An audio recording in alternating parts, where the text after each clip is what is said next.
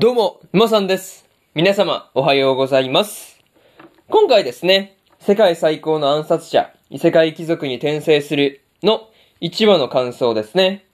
こちら、語っていきますんで、気軽に聞いていってください。というわけで、早速ですね、感想の方、入っていこうと思うわけですが、まずは、一つ目ですね。闇オークションというところで、ルーグたちがですね、闇オークションに潜入調査をしていたわけなんですが、ディアとタルトの、こう、二人の手際の良さですね。まあ、そこには、いや、すげえなっていうところがありましたね。そう。なんていうかね、こう、手慣れてるというか、なんかそういう感じがすごいあったんですが、まあね、実力のほどがどれくらいなのかとかよくわからなかったんですけど、まあ、まあそれはまた後々来るのかなっていうふうには思ったりはしてますね。またですね、コライド公爵が、こう、村を襲ったりして、美少女たちを捕まえていたりしたっていうこともね、明かされていたわけなんですが、まあ、オークションにね、かけているコライド公爵も、まあ悪人なんだけど、こう、買い手の貴族たちもね、なんていうか、こう、いかにも悪そうな感じがあったなっていうところでしたね。またね、こう、実際戦っている時はですね、まあ、こう、個人的にディアがですね、魔法を詠唱したりするっていうところとか、まあ、タルトがね、その時間をこう稼いで、周りとこう戦っているっていうところですね。なんかこう、そういう、なんていうの、連携というかね、なんかそういうところがすごく好きなシーンだったりします。まあ、とはいえですね、ルーグたちが王国からの指令でですね、動いているっていうことも明かされたりしていたわけなんですが、まあそのルーグたち4人がですね、まあどういうことがあって行動を共にしているのかっていうところですね。そこがすごい気にはなっているところですね。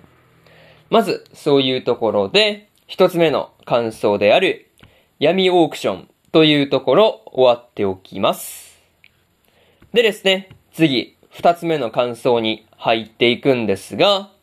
暗殺者としてというところで、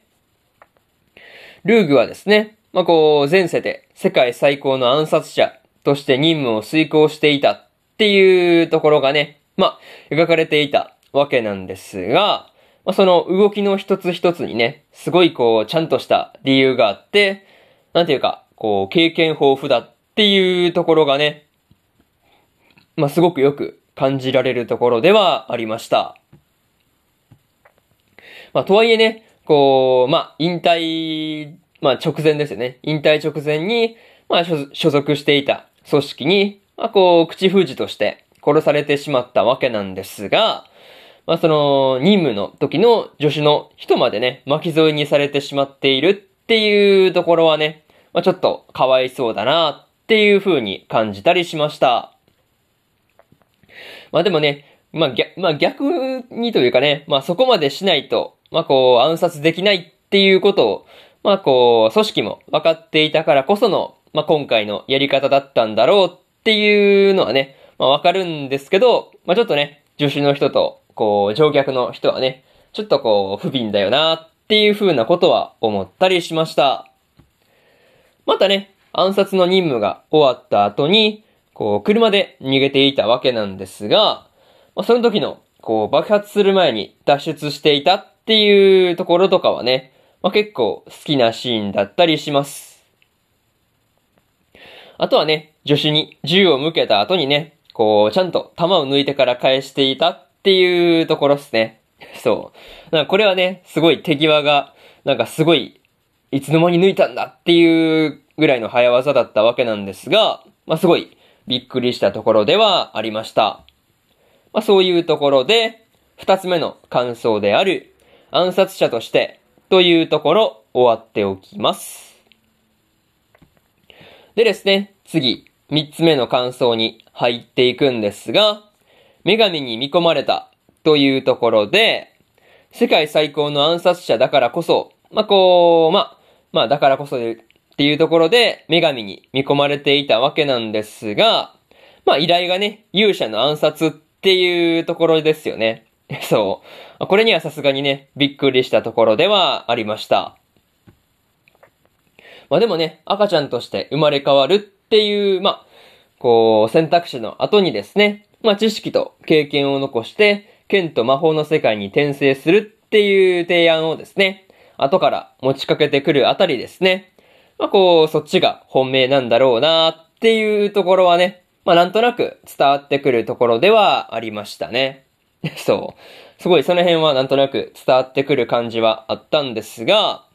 まあにしてもね、こう、剣と魔法の世界で、まあこう、世界最高の暗殺者としての、こう、知識と経験がですね、まあ、どのくらい活かせるのかなっていうところはね、気になっている部分ではありますね。そう。さすがに勝手が違うだろうからね。なんかそれを思うとどうなんだろうなっていう感じはしましたね。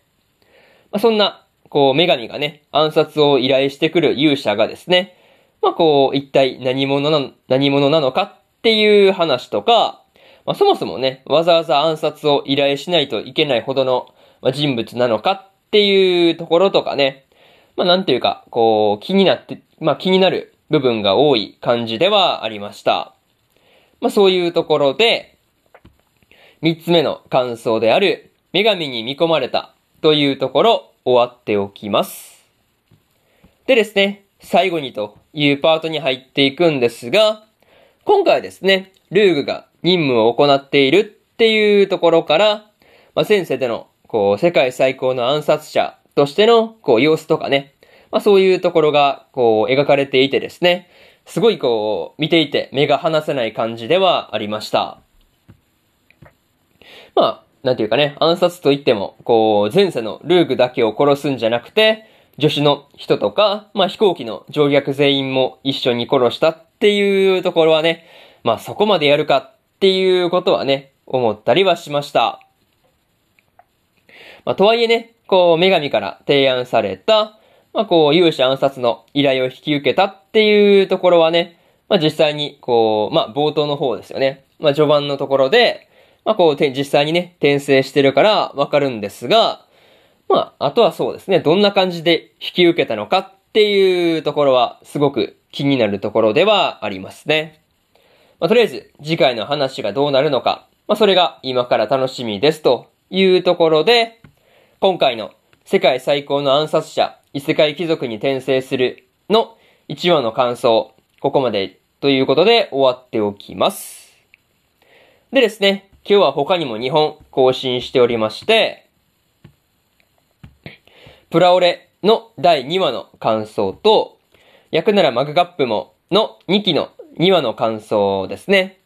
この2本更新してますんで、よかったらこっちの2本もね、合わせて聞いてみてくださいという話と、明日はですね、コミさんはコミュ障ですの第2話の感想と、真の仲間の第2話の感想。そしてですね、白い砂のアクアトープの15話の感想と、スカーレットネクサスの16話の感想ですね。この4本、1、2、3、4と更新しますんで、よかったら明日もですね、ラジオの方聞きに来てもらえると、ものすごく嬉しいですというところで、本日1本目のラジオの方終わっておきます。以上、沼さんでした。それじゃあまたねバイバイ